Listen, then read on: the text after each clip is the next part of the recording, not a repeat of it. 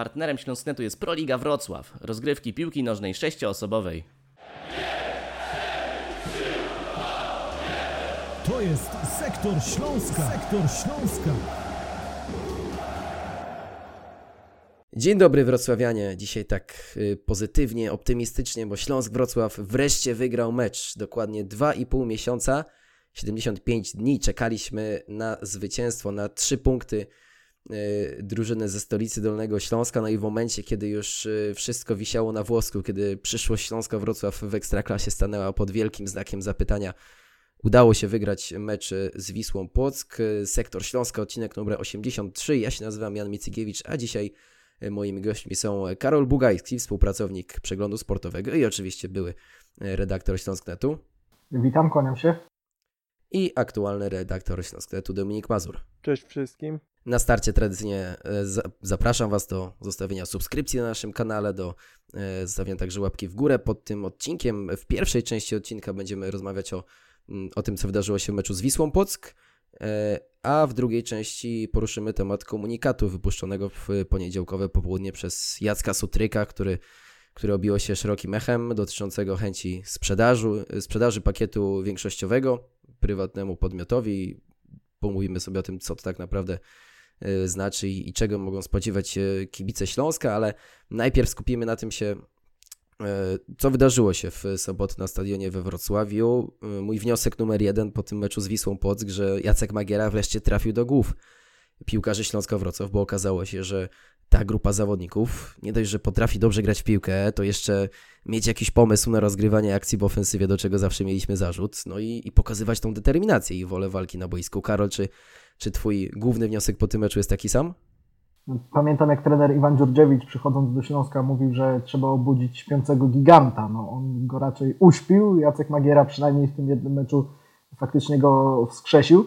No, były takie symptomy w tym meczu, że, że znowu Śląskowi coś, coś, coś nie wyjdzie, że znowu to będzie taki Śląsk, który nas rozczaruje, bo ta stracona bramka po okresie niezłej gry, tak jak w meczu z Radomiakiem trochę, gdzie było niezłe wejście w mecz, wtedy bramka stracona już w pierwszym kwadransie, no, wywołała, myślę, bardzo negatywne myśli w głowie trenera Jacka Magiery, ale zaskakujące dla mnie było, że Śląsk cały czas grał swoje, że Śląsk się zupełnie tym nie zraził, że Śląsk mimo tej swojej sytuacji w tabeli, no, był odporny psychicznie. Jeszcze przed przerwą zdobył bramkę wyrównującą, kapitalną, miał szansę na, na drugiego gola jeszcze w pierwszej połowie, w drugiej części oczywiście te nerwy po, po drugiej żółtej kartce dla Jakuba Rzeźniczaka były niepotrzebne. Śląsk mógł zamknąć to spotkanie wcześniej, a, a tymczasem to Wisła miała całkiem niezłe sytuacje na, na, na zdobycie bramki na dwa do dwóch. Skończyło się dla Śląska dobrze.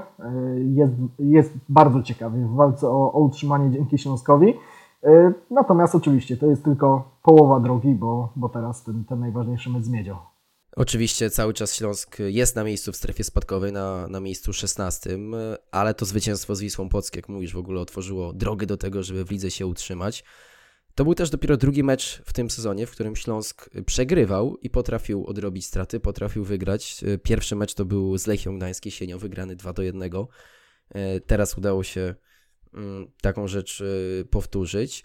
Dominik, też dla Ciebie tak kluczowa była ta reakcja Śląska po straconym golu, bo rzeczywiście mogło się wydawać, że Śląsk z poprzednich miesięcy, w momencie kiedy traci takiego gola no, wątpliwej jakości, jakaś taka odbijanka, Bartosz Śpiączka nieczysto trafia w piłkę, jeszcze rykoszet, piłka wtacza się do bramki, okazuje się, że Śląsk jednak potrafi zareagować i potrafi podnieść się w momencie, w którym gra się nie, nie układa. W momencie, w którym stracili tę bramkę wrocławianie, mam wrażenie, że na tej trybunie prasowej zapanowała taka atmosfera yy, trochę niedowierzania, że kurczę, po takiej bramce Śląsk yy, spadnie z Ekstraklasy, że to jakoś podsumowuje ten sezon, te okoliczności straconej bramki, że tutaj Wisła Płock po raz pierwszy dostaje się Niemalże po raz pierwszy dostaje się na połowę Śląska, na pewno po raz pierwszy stwarza jakieś większe zagrożenie i, i pada bramka w momencie, w którym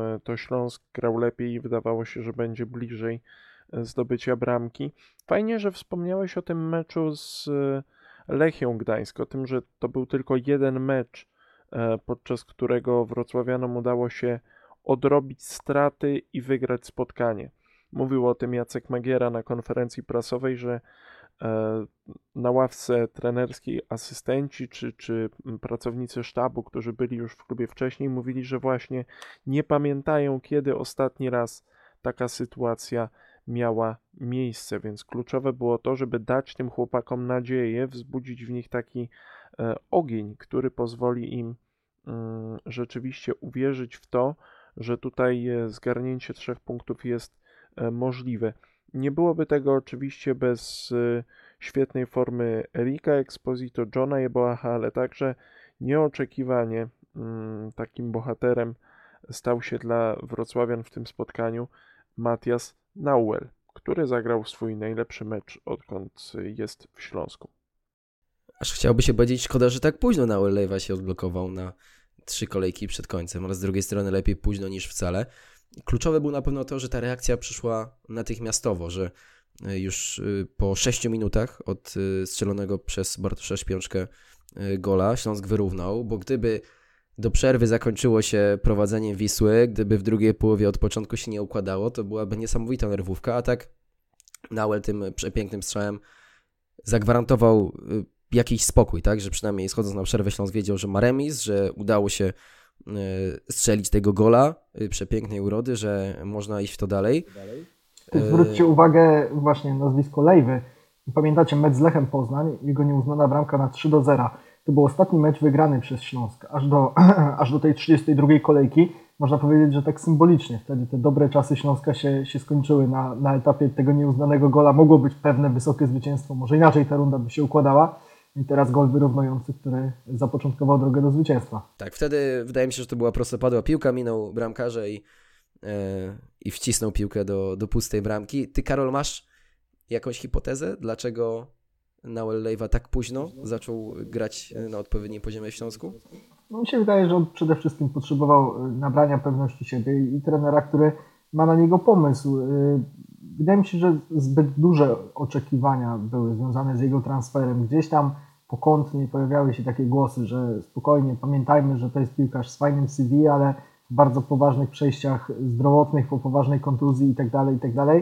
Trener Iwan Dziurdziewicz, mam wrażenie, że, że od samego początku chciał albo mimowolnie chciał czynić z niego jedną z czołowych postaci tego zespołu. Wydaje mi się, że no to, to rozkładanie odpowiedzialności za, za ofensywę w tym sezonie Leiwy powinno dotyczyć w jak najmniejszym procencie, przynajmniej w rundzie jesiennej, a on powinien się spokojnie adaptować do tego grania, które y, Śląsk ma w rundzie wiosennej. Z czasem widać, że on wygląda coraz lepiej. Mecz z Lechem to też był mecz y, rozgrywany w ramach y, no już rundy rewanżowej, bo, bo to było pod koniec lutego. Teraz pierwsza bramka, chwali go trener Jacek Magiera, mówi, że, że to jest przepiłkarz, więc też niewykluczone, że Że, że, że panowie złapali wspólny język na treningu, no tylko żeby nie zadziałała ta, ta klątwa, ten pocałunek śmierci Jacka Magiery, bo on o Szymonie Lewkocie też, też mówił, że to jest przepiłkarz, to jest kozak, materiał na reprezentanta Polski. No myślę, że jednak trochę inna charakterystyka zawodnika, jeśli chodzi o Nahuela i Szymona Lewkota i trochę inne zaplecze, jeśli chodzi o wyszkolenie techniczne. No myślę, że Nahuel Leiva by się tutaj mocno uśmiechnął, gdyby usłyszał, że go porównujemy do Szymona Lewkota. Ale kto wie, no być może w Szymsonie obu panom przyjdzie grać razem w drużynie, jeśli Szymon Lewkot wróciłby do Śląska, a Nahuel, Nahuel zostałby. Jeśli mówimy o bohaterach tego meczu, no to trzeba wspomnieć o Eriku Expósito, który zaliczył hat-trick asyst. Czy to był jeden z najlepszych meczów Erika Expósito w trakcie tego czteroletniego pobytu we Wrocławiu? Bo, bo mam, Dominik, wrażenie, że zdecydowanie można tak powiedzieć. Myślę, że to był na pewno jeden z najlepszych meczów Erika Expósito w Śląsku Wrocław. Na pewno zobaczyliśmy tego takiego starego, dobrego Erika Expósito, to znaczy Expósito w formie, Expósito e, zaangażowanego, Expósito biorącego udział e, w kluczowych momentach akcji ofensywnej i takiego nieodzownego, e, dlatego aby Śląsk zdobył, e, zdobył gola. Wiele mówiło się o tym, że od czasu nieudanego transferu do Chin to już nie jest ten sam zawodnik i faktycznie tak było. Natomiast tutaj zobaczyliśmy to jego najlepsze oblicze, tą jego najlepszą możliwą wersję. I też wielokrotnie pod adresem Erika Expósito pojawiały się te takie określenia, że no, taki trochę leniuszek, jakby mu się tak częściej chciało. Wojciech Jagoda często brał sobie Erika Expósito na celownik i wydaje mi się, że tutaj w tym meczu Erik pokazał bardzo duże chęci i bardzo duży ogień, który w tej walce o utrzymanie będzie po prostu kluczowy. On jest niezwykłą wartością dodaną dla ataku W K S-u, on jest jego fundamentem.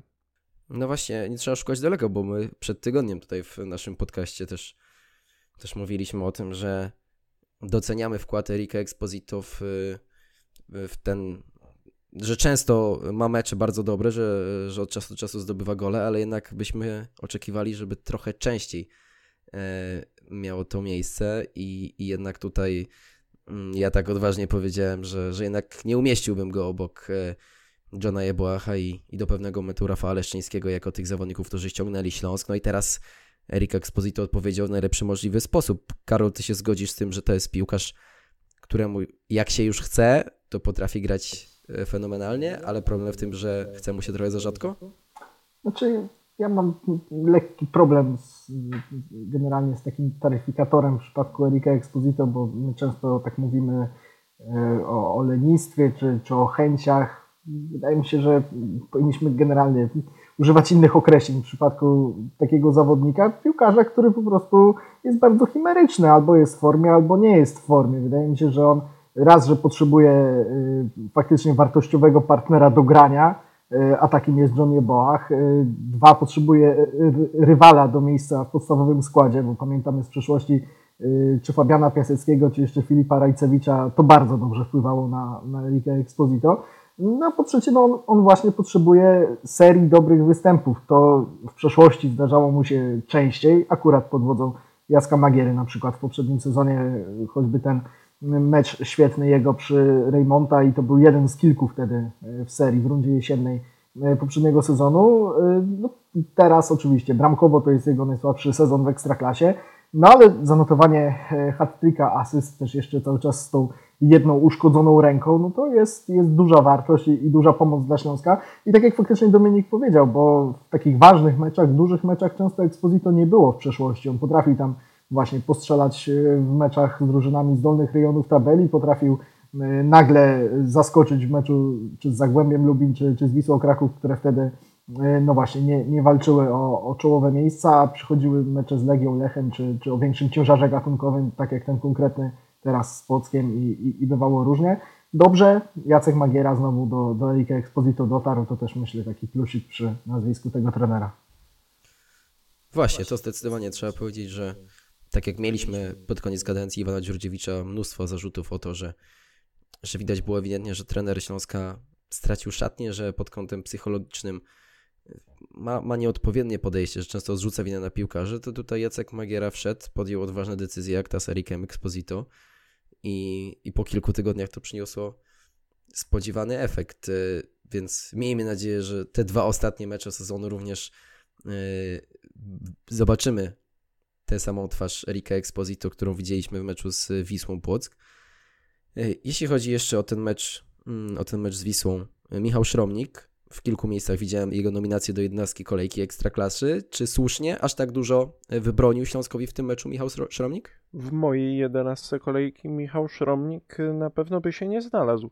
Ja osobiście miałem wrażenie, byłem bardzo nerwowy za każdym razem, kiedy piłka leciała w kierunku Michała Szromnika. Wybronił to, co miał wybronić, te sytuacje, które, które musiał, aby Śląsk utrzymać przy wyniku i tutaj, aby Śląsk utrzymać w grze o dobry wynik w tym spotkaniu i za to należą mu się brawa, ale nie zmienia to faktu, że miał ze trzy takie nerwowe wybicia, łapał piłkę, nerwowe wybicia w aut albo takie świece posyłane w sytuacji, kiedy Śląsk prowadził tylko dwa jeden, a piłka tak niebezpiecznie odbiła się od piłkarza Wisły Płock, była, było niebezpieczeństwo stracenia takiej przypadkowej bramki i ja przez chwilę o, o, oczami wyobraźni widziałem już jakąś katastrofę, że ta piłka przelobowuje Michała Szromnika.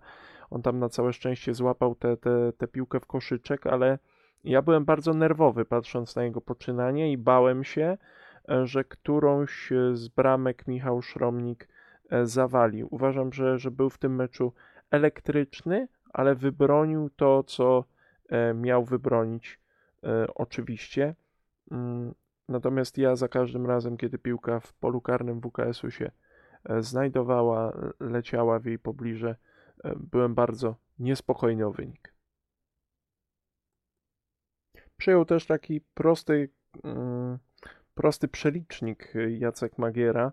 Opowiadał mi dzisiaj w wywiadzie, że wziął i Leszczyńskiego, i Szromnika na rozmowę i powiedział na samym początku, że w meczu z Jagiellonią będzie bronił Michał Szromnik, tak bardzo konkretnie, że on na niego stawia.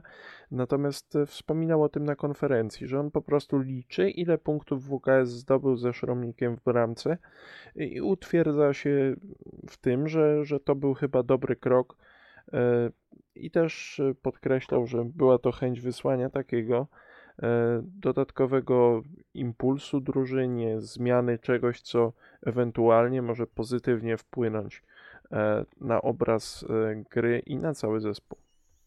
No koniec końców chyba trzeba oddać Jackowi Magierze, że ta decyzja, którą podjął dotycząca zmiany w bramce, to, no to okazała się na pewno dla niego, myślę, że, że utwierdził się w przekonaniu, że to była dobra decyzja po prostu, bo dwa mecze i cztery punkty, także wreszcie coś się odblokowało w drużynie Śląska. Takim tematem jeszcze, który, o którym dużo się mówi w mediach po meczu Śląska z Wisłą Płock, była ta czerwona kartka dla Jakuba Rzeźniczaka. Ja się zgodzę tutaj z, z wieloma głosami, że druga żółta kartka taka mocno naciągana, że niekoniecznie mógł, że po prostu raczej nie powinien jej pokazać Bartosz Frankowski. To, to zaraz chętnie poznam wasze zdanie a propos tej sytuacji. Natomiast nie wiem, czy oglądaliście materiał Canal Plus, który okazał się w Lidze Plus Ekstra, gdzie można było zobaczyć, jak piłkarze Wisły Płock zwracali się do Bartosza Frankowskiego. To ja powiem szczerze, czułem bardzo mocny niesmak a propos tego, jak kompletnie żadnym szacunkiem nie cieszy się, nie cieszy się sędzia Frankowski w, u piłkarzy. I tutaj czy Dominik Furman, czy Bartosz Śpiączka, czy, czy Jakub Rzeźniczak, to starali się po prostu ułożyć sobie sędziego, a jakieś reakcji z jego strony też nie było widać. No, to jest problem dla sędziego i myślę, to pojawia się na tapecie nie po raz pierwszy, bo w poprzednim sezonie był też ten serial Canal Plus sędziowy i tam też wiele głosów na temat pracy sędziego Bartosza Frankowskiego, współpracy, tych interakcji z piłkarzami. Być może zostaną wyciągnięte jakieś wnioski, być może on potrzebuje znowu jakiegoś odpoczynku, tak jak pamiętacie po, po meczu Górnika Zabrze z Legią na początku tego roku, gdzie też tam dużo się wokół niego działo. Generalnie ja Bartosza Frankowskiego postrzegam jako złego sędziego, a, a, a opieram się na tym, że no, nie przypominam sobie jakichś bardzo poważnych błędów w meczach z jego udziałem, jakichś wypaczonych wyników, jakichś decyzji, które V A R musiałby ewidentnie poprawiać, czy, czy tak jak ostatnio w meczu Rakowa z Lechem, Daniel Stefański, nie, który nie widział tego faulu, po którym był rzut karny wykorzystany przez Weldę. Natomiast Bartosz Frankowski być może faktycznie, i te kolejne materiały, kolejne sytuacje to potwierdzają, no, nie jest mistrzem boiskowej komunikacji i, i, i to wszystko. To jest kwestia, kwestia tego, jak on sobie z tym radzi, kwestia tego, jak, jak zamierza w podobnych sytuacjach reagować w przyszłości. Akurat zobaczyliśmy sytuację z tego meczu, no ale ale zakładam, że to, że, że to nie pierwszy raz, no, że po prostu on już sędziując tyle lat na boiskach Ekstraklasy, no, pokazał się, się z takiej strony, że piłkarze sobie na to, na to pozwalają. No, niedobrze, niedobrze, ale, ale sędzia Frankowski musi to rozwiązać we własnym zakresie. Kiedy oglądałem serial Sędziowie, e, mam wrażenie, że powinien Bartosz Frankowski udać się na rozmowę, zabrać na rozmowę swojego kolegę po fachu, czyli sędziego Kwiatkowskiego. Bardzo mi się podobało, w jaki on sposób e, tworzy te relacje na boisku z piłkarzami, jak je prowadzi, w jaki sposób z nimi rozmawia i trzyma ciśnienie w tych e, kontrowersyjnych, najtrudniejszych sytuacjach, tych, które obfitują w jak największe napięcie i jak to napięcie stara się rozładowywać. W przypadku żółtej kartki ja ze stadionu wydawało mi się, że no to jest oczywista druga żółta kartka dla Kuby Rzeźniczaka. Zobaczyłem sobie jedną powtórkę z transmisji telewizyjnej, natomiast im się człowiek bardziej przypatruje, czy, czy w tych kulisach, czy, czy oglądając po prostu powtórki w programach analizujących właśnie pracę sędziego, tak jak w Canal Plusie, często ta optyka się zmienia. Rzeczywiście ta kartka taka e, wydaje się, e, wydaje się miękka. E, wielkie pretensje miało to Paweł Stanio na konferencji prasowej, to znaczy mówił, że jego zdaniem w tym meczu było wiele takich faulu, fauli. Rzeczywiście sędzia Frankowski rozdał dużo żółtych kartek i Paweł Stanio, taki rozgoryczony, mówił, że no, ta czerwona kartka nie pozwoliła im, podcięła im skrzydła w walce o, o dobry rezultat w tym spotkaniu, o to, żeby wrócić do gry. Dobrze, to tym akcentem sędziowskim, tą, tą kontrowersją z czerwoną kartką zostawimy sobie już temat meczu z Wisłą Płock. Chociaż podkreślmy, że ten słaby Śląsk, rozczarowujący w tym roku, zwolnił już drugiego trenera rywali. Wcześniej Adam Majewski, teraz Paweł Stanion, co też jest dość oryginalnym osiągnięciem. Tak, no taka próba ratowania sezonu w Wiśle Płock. Marek Saganowski ma zostać nowym trenerem. Na dwie kolejki przed końcem to już, to już naprawdę bardzo późno, bo ja tutaj zastanawiałem się, czy, czy nie powinniśmy wyciągnąć takiego wniosku, że Jacek Magiera kilka tygodni za późno wrócił do Śląska. To było na sześć kolejek przed końcem, teraz Wisła Płock zmienia trenera na dwie kolejki przed końcem, więc nie ma granic absolutnie, jeśli chodzi o zmienianie trenerów. Jeszcze zanim przejdziemy do tego, co zaprezentował nam Jacek Sutryk, to, to konkurs. W zeszłym tygodniu mieliście do wygrania dwa bilety na mecz z Miedzią Legnica. Użytkownik o niku Patryk Popiński cztery siedem jeden jeden trafił, że wynik to będzie trzy jeden dla Śląska, więc, więc wygrał dwa bilety na, na mecz Śląska z Miedzią. Teraz do wygrania będzie trzydzieści złotych do wykorzystania u naszego partnera L V Bet. Tradycyjnie w komentarzu piszcie, jaki będzie wynik najbliższego meczu, czyli oczywiście wspomnianego spotkania z Miedzią Legnica, które w niedzielę o dwunasta trzydzieści.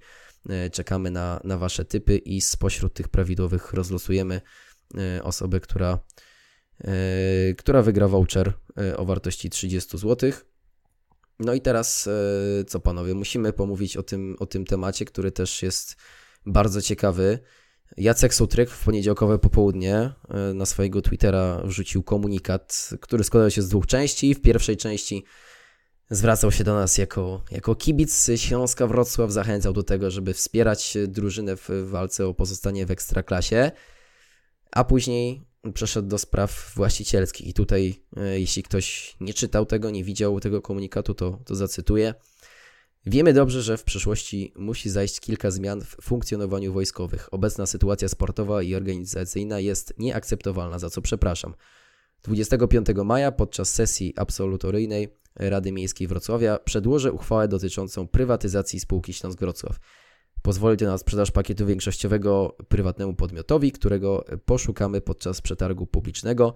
Miasto wciąż będzie wspierać wojskowych, liczymy jednak na mocnego partnera, który weźmie długofalową odpowiedzialność za przyszłość Śląska.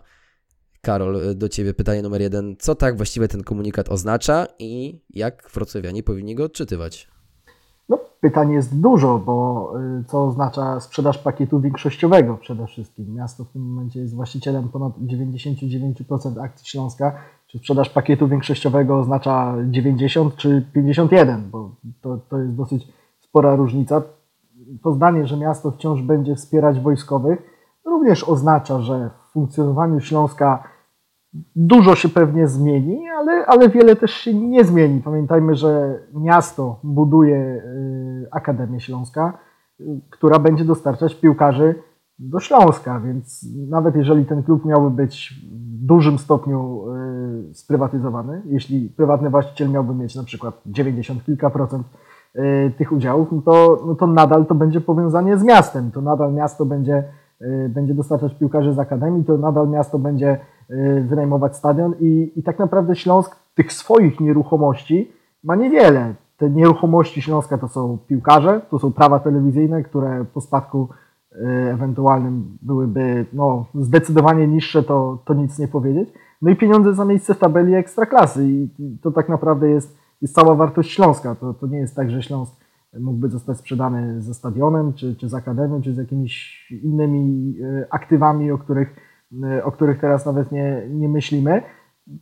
Jest to oświadczenie oczywiście uderzeniem pięścią w stół, pokazaniem, że nie ma zgody na drugi taki słaby sezon. No, oczywiście moim zdaniem zawsze w tle jest polityka i, i zbliżające się wybory samorządowe. Gdyby one były zgodnie z planem jesienią, no to w ogóle sytuacja byłaby jeszcze gorętsza, są, są za niespełna rok. Jacek Sutryk musi pokazać, że chce coś zrobić i, i, i tym oświadczeniem to pokazuje, natomiast no to jest dopiero początek drogi. Zobaczymy, jak to się będzie układać dalej. W kontekście tego oświadczenia prezydenta Jacka Sutryka ciekawa opinia Kuby Szlendaka, czyli osoby związanej z piłkarskim biznesem. Jego zdaniem opublikowanie tego oświadczenia przez prezydenta to wywieranie presji na samego siebie i osłabienie pozycji negocjacyjnej. Kuba odbiera to jako rzucenie ludowi czegoś, co na chwilę powstrzyma falę hejtu dotyczącą tego, jak wiele pieniędzy przeznacza miasto na funkcjonowanie klubu. Istotne jest także to, o czym mówił Karol, to znaczy, że jest to również działanie wizerunkowe Jacka Sutryka. Przypominał niedawno Piotr Janas na łamach Gazety Wrocławskiej, że ludzie bardzo zarzucali Rafałowi Dudkiewiczowi całą aferę związaną z kwestiami prawnymi, sądowymi, całą aferę związaną z nieudanym sprzedaniem klubu biznesmenowi Grzegorzowi Ślakowi.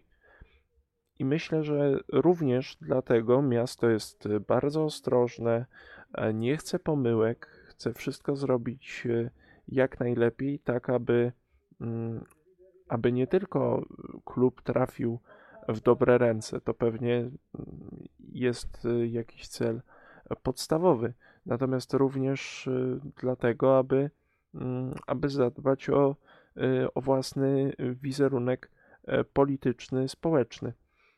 Istotne też jest to, co Karol poruszył w kontekście, ile procent miasto zostawi sobie udział w, w klubie, bo opinie są takie i, i tak to będzie wyglądać, że miasto będzie łożyć przecież na akademię, na szkolenie młodzieży, na sekcje przeróżne klubu, od kobiecej do amp futbolowej, więc wciąż te wydatki będą, natomiast w tym momencie te wydatki wynoszą około trzynaście milionów złotych, jak donosi i przypomina Piotr Janas, wedle jego opinii i informacji.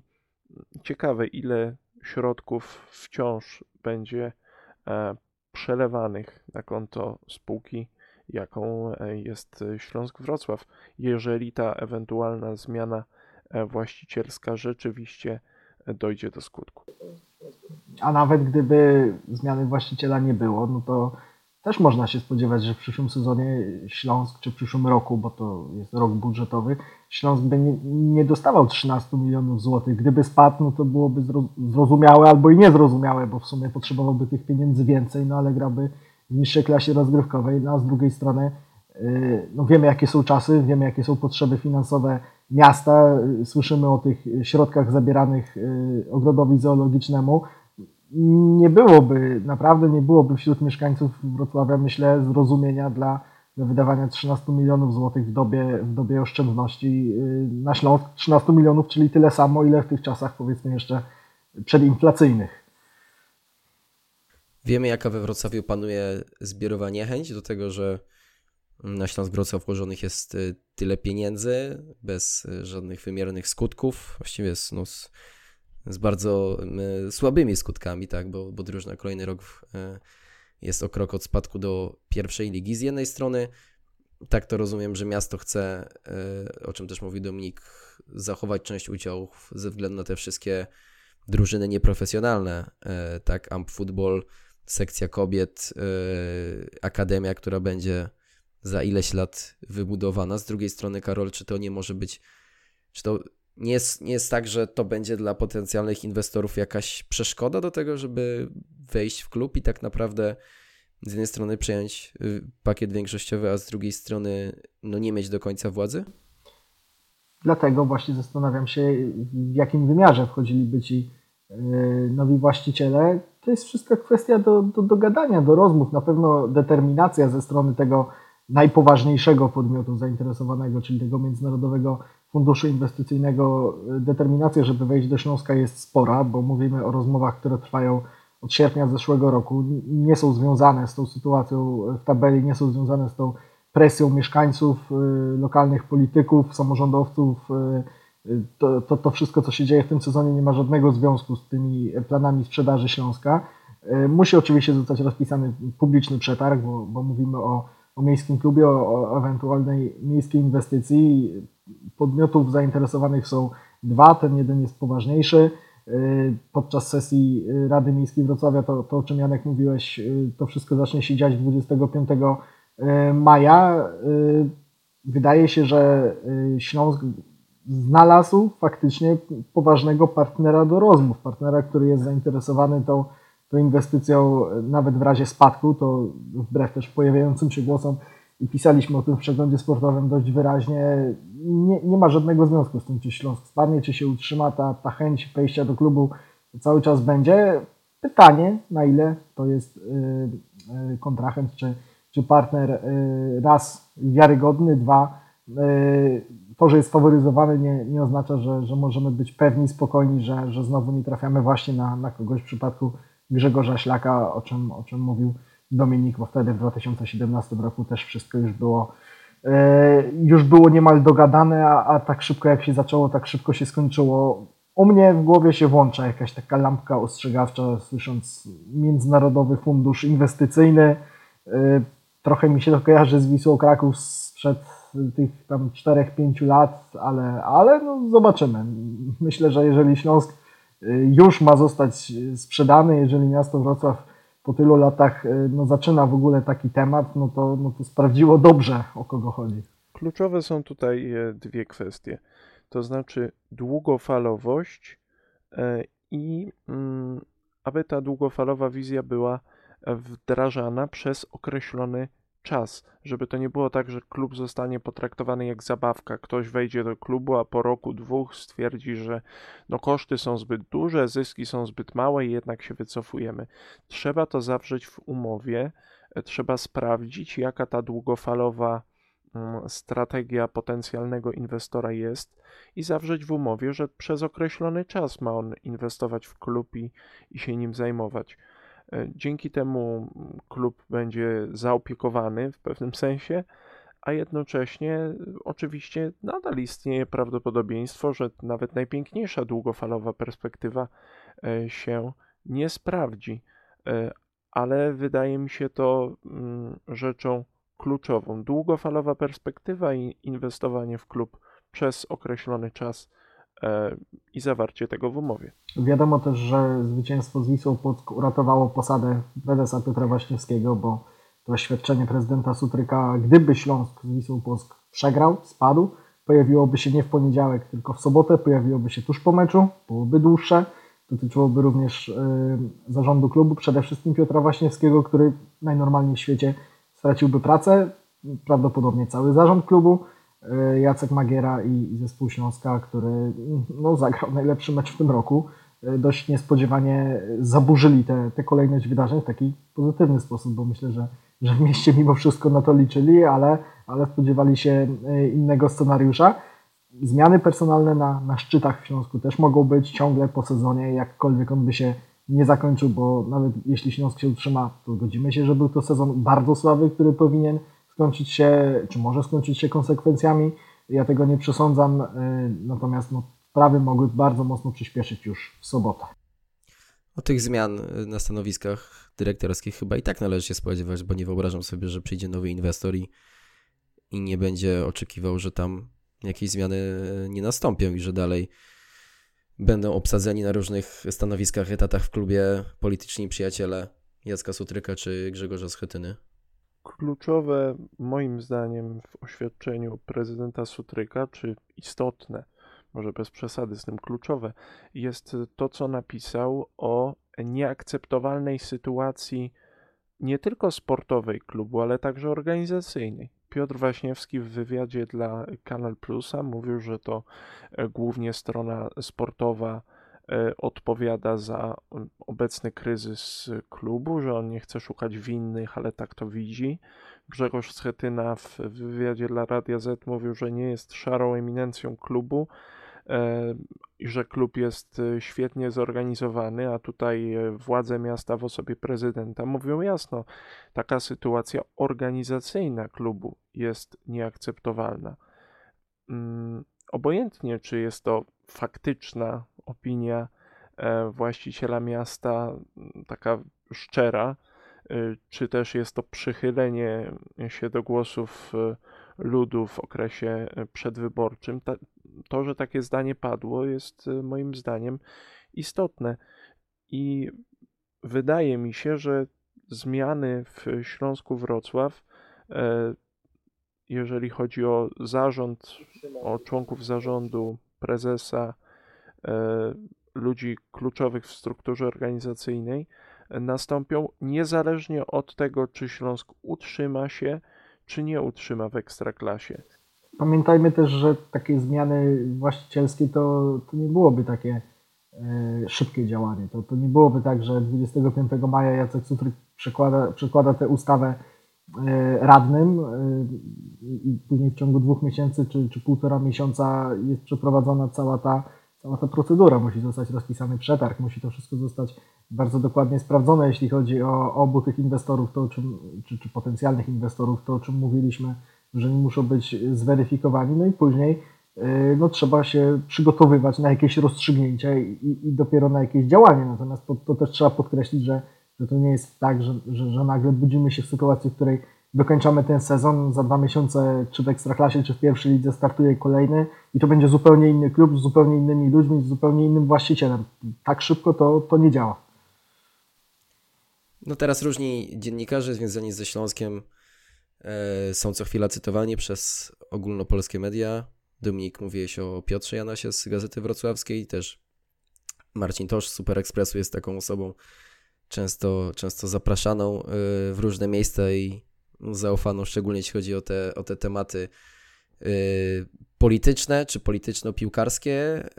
On mówił, że jest dwóch potencjalnych inwestorów i jak rozumiem, Karol, ty też te informacje potwierdzasz, tak? W przeglądzie sportowym również tych dwóch inwestorów się pojawiło. No jako pierwszy, trzeba to oddać, pisał, pisał na ten temat Marcin Tosz już kilka tygodni temu, natomiast co, co do reszty jego wypowiedzi, to, to wolałbym się nie odnosić. Jest dwóch inwestorów, jeden jest faworytem, drugi też jest w grze, więc tutaj niczego nie można, nie można przesądzać.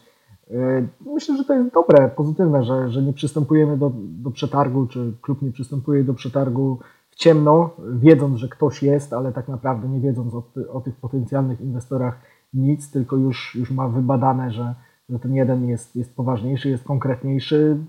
Nie znam się na organizowaniu przetargu, ale wydaje mi się, że taka wiedza już, już przed jego rozpisaniem to jest dobra sprawa. Antoni Bugajski w przeglądzie sportowym Onet napisał, że te rozmowy z tym najpoważniejszym potencjalnym inwestorem trwają od sierpnia i to mnie jakoś tak napełniło optymizmem, że są one w pewnym sensie trwają niezależnie od obecnej sytuacji organizacyjnej i sportowej klubu, że rozpoczęły się już wcześniej.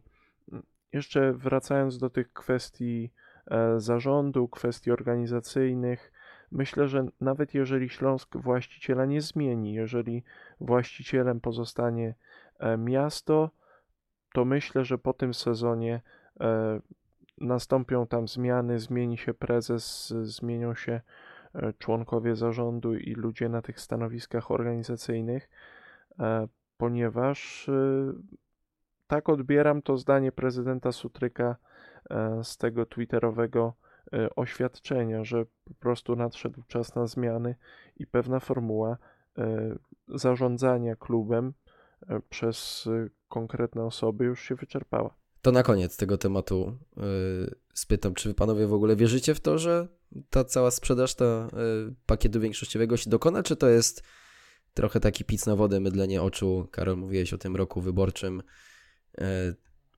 Jak w tym momencie, kiedy informacji mamy jeszcze stosunkowo mało i dużo może się wydarzyć, jak, jak wy przewidujecie, że ta historia się skończy? Znaczy ja bym nie użył sformułowania, że to jest pic na wodę, bo faktycznie teraz, kiedy rozmawiamy w połowie maja dwa tysiące dwudziestego trzeciego roku, to, to są podstawy, żeby sądzić, uzasadnione podstawy, żeby sądzić, że coś jest na rzeczy i że to się może skończyć sprzedażą Śląska. Natomiast to, no, trzeba zachować ostrożność, trzeba zachować chłodną głowę, nie ma się co tutaj rzucać z radością i z nadmiernym entuzjazmem, że, że w ogóle ktoś się znalazł, no bo, no bo to, to, to po prostu może się różnie kończyć. To ostatnio w G K S-ie Tychy słyszeliśmy o jakimś inwestorze, który miał, miał kilka dziwnych podejść do, kilka klubów, do kilku klubów w całej Europie i to się zazwyczaj kończyło źle. Byli Niemcy w Koronie Kielce kilka lat temu i to się dla Korony w dłuższej perspektywie skończyło takim spadkiem z hukiem do pierwszej ligi i wcale nie szybkim powrotem, nie, nie po pierwszym roku, więc wydaje mi się, że należy to traktować poważnie. Tych informacji za dużo nie ma, ale wydaje mi się, że jest, że jest ich na, na tyle wystarczająco, że, że można do tego podchodzić z dużą, z dużą uwagą. No i miasto, miasto podejmuje działania. Myślę, że, że sam ten sygnał jest, jest dobry po, po takim sezonie, bo, bo najgorsze byłoby przechodzenie do porządku dziennego po, po kolejnych takich rozgrywkach. Najgorsza byłaby właśnie taka stagnacja, to znaczy trwanie w tym stanie, że warto było, byłoby sprzedać klub, Śląsk szuka inwestora od lat, miasto powinno się pozbyć Śląska, oddać go w prywatne ręce, a nic konkretnego się w tym przypadku nie dzieje. Dostaliśmy już ogólne in- informacje na temat y, jednego najpoważniej traktowanego potencjalnego inwestora, jest informacja o jakimś drugim podmiocie. Dziennikarze z różnych stron, z różnych stron płyną potwierdzenia dotyczące tego, więc jak najbardziej należy traktować to na serio i obserwować. Natomiast trzeba taką to sprywatyzowanie klubu należy robić z głową. Karol fajnie przypomniał te nieszczególnie te nieudane historie dla miejskich klubów, gdy zmieniały właścicieli i mamy je gdzieś tam z tyłu głowy.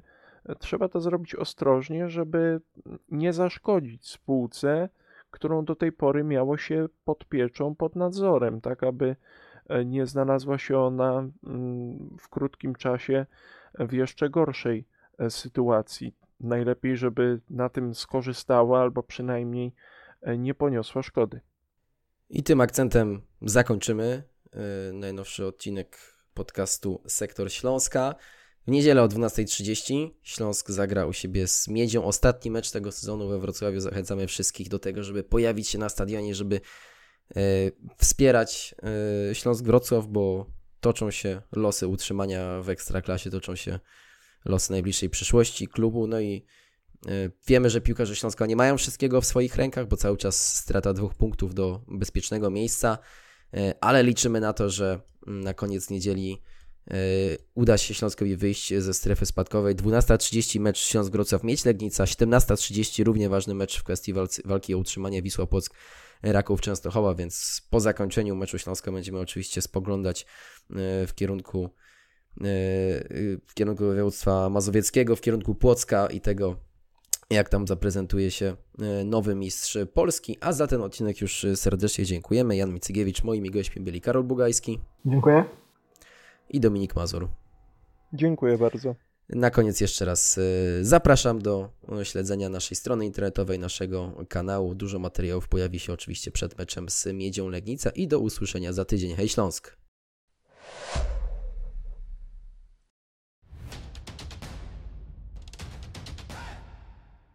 Partnerem Śląsknetu jest Proliga Wrocław, rozgrywki piłki nożnej sześcioosobowej.